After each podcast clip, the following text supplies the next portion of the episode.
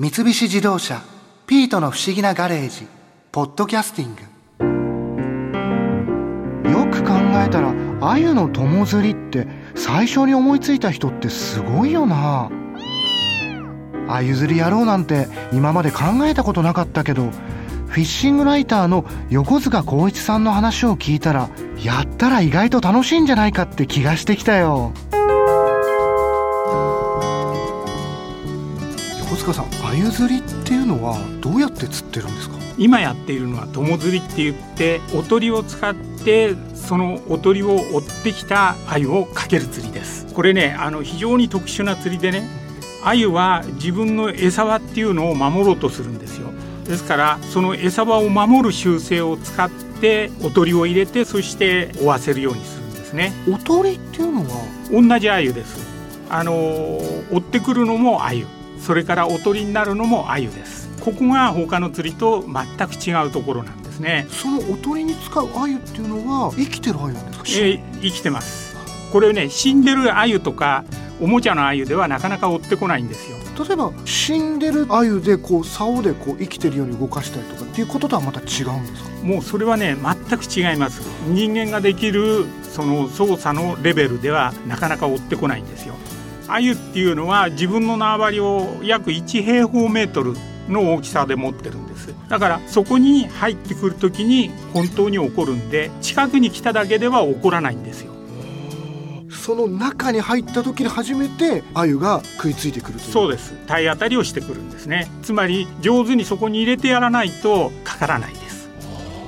普通に友釣りをできるようになるまでにはどれぐらいかかるものですかね？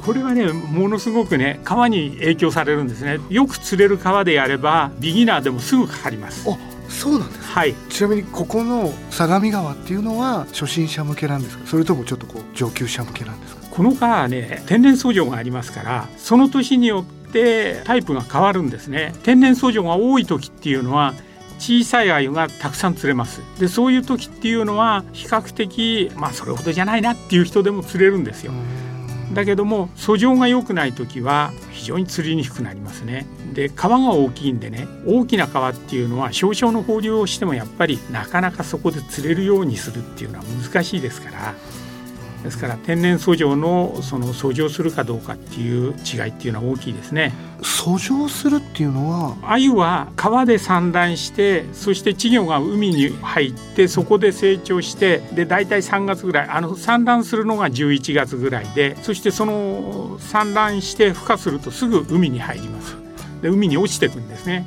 で海で大きくなって3月の中旬から川に遡上してきます。こまた戻ってくるそうです。あですからあの途中にダムとか河口石とかそういうものがある川は遡上してくる鮎がいないんですよね。戻ってこれないっていうことなんっていうかまあ出れないというか、ええ。あじゃあここの相模川っていうのは自然に戻ってこれる。ええそうですね。戻ってこれる限界の川ですね。あの河口石が2つありますから普通だとなかなか戻れないんですけども魚道がしっかりしてるんで戻るんですね。魚道がしっかりしえてる、え、いい魚道がついてますからそれで戻ってくるんでいいんですけども水量によってその遡上の数が違うんですよ。ですからそういう自然の影響っていうのをね受けますね。魚道っていうのは魚の道っていうそうです。えそれは自然にできてる？いえいえコンクリート構造物で人間が作ります。でその魚道の形が良くてそしてプラスその年の3月ぐらいにある程度の水量がね雨があってそしてダムが平均して放流してくれるとたくさん遡上してきますね。じゃあその魚道っていうのは鮎が遡上してくるために作られたそうです。その魚が通るための、まあ、川というか道っていうことそうです。もうこれは鮎のために作ってます。あの淡水魚の中では鮎は一番経済価値のあるあの魚なんですよ。一番多分その流通してる金額的にも一番だと思いますねだからそれを天然素性で上げるかどうかっていうのは非常に重要になります。横塚さん鮎釣りに使うその釣り道具っていうのは普通のまた釣りに使うものとは違うんですか？えそれはもう全く違いますね。普通の釣りっていうのは基本的にはまあラインがあってそして針があってそれに餌をつけてで餌を沈ませるための重りがあってで当たりを見るための浮きとか目印があるわけですよね。はい。で強く当たるやつの場合には目印なしで直接竿先にギュッと出るような当たりを取るわけです。ところが鮎の場合にはおとりを使いますからそのおとりをつなぎ止めておくものが必要なんですよ。ですからつなぎ止めるために鼻管がねこれこれが鼻管です。これがあってそしてこっから鼻管だけつけて針つけないとかかった鮎に逃げられちゃいますから針だけつけて。ですから鼻管からその針までをつなぐ糸があってそしてその針をいい位置につなぎ止めるためにこれ逆さ針っていうんですけどねこの小さい針をおとりの尻びれの下のところに打ってそして掛け針を尾っぽのちょっと先ぐらいにするんですね。そうすると野アユがおとりの腹をめがけて突っ込んできた時にちょうどその針がうまい具合に当たるようになるんですよ。その距離感というか。そうですそれをそこでもってうまくこう鮎が交差するようなね位置におとりを入れてってやるのが釣り人の腕ですね。うんそのテクニックがえあるかないかっていうところはやっぱりそこなんですえ、そうです。釣り竿は普通の釣り竿とは違うんですか？ねだいぶ違います。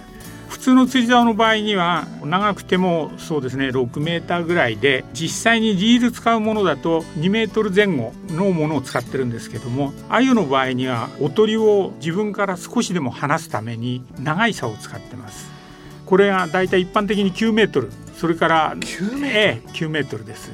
で長い人だと10メートルを使いますね。結構長いですね。そうです。ものすごく長いですよ。それを扱うだけでもなんか大変ですよね。10メートルの長さの。そうです。ですからあの竿そのものがね軽くできてるんですよね。そうでないと人間の力であの特に鮎みたいな小さな魚をコントロールするために竿を動かすっていうことができないですからですから9メートルで300グラムぐらい。300グラム？えこれまた結構軽いですえね。そうです。300グラムで9メートル10メートル、はい。え。ですから非常に特殊なねカーボン素材を使ってますね。ーじゃあもう本当に鮎釣り専用のそうです。竿っていこれ見てもらってこう片手で触れるでしょ？ですからこういう状態でないとそーっとおとりを操作するっていうことはできないですね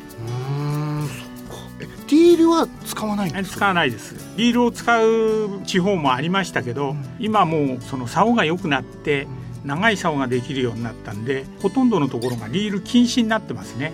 禁止？はい。なんで禁止する必要が？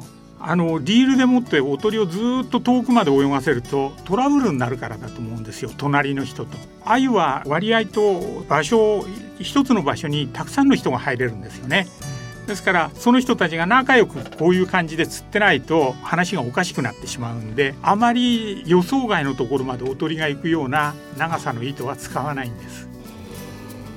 それだけこの普通の釣りとは違う釣り竿を使ったりとか、ええ。ラインを使うってなるとこれ値段も結構変わってくるものなんですか？それは違いますね。やっぱり特殊な高価なあの素材を使った竿ですからあの竿自体も一般的なものよりはるかに高価です。どれぐらいするものなんですかね？一般的に30万前後。30万？はい。釣り竿一本ですよね、はいそうです。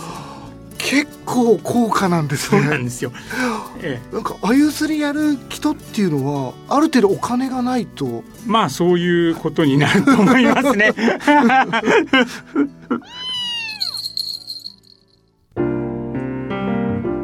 来年の夏はお前にも鮎をご馳走してやれるかもな。楽しみにしてろよピート。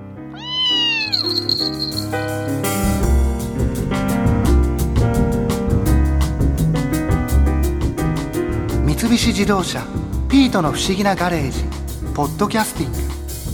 このお話はドライブアットアース三菱自動車がお送りしました。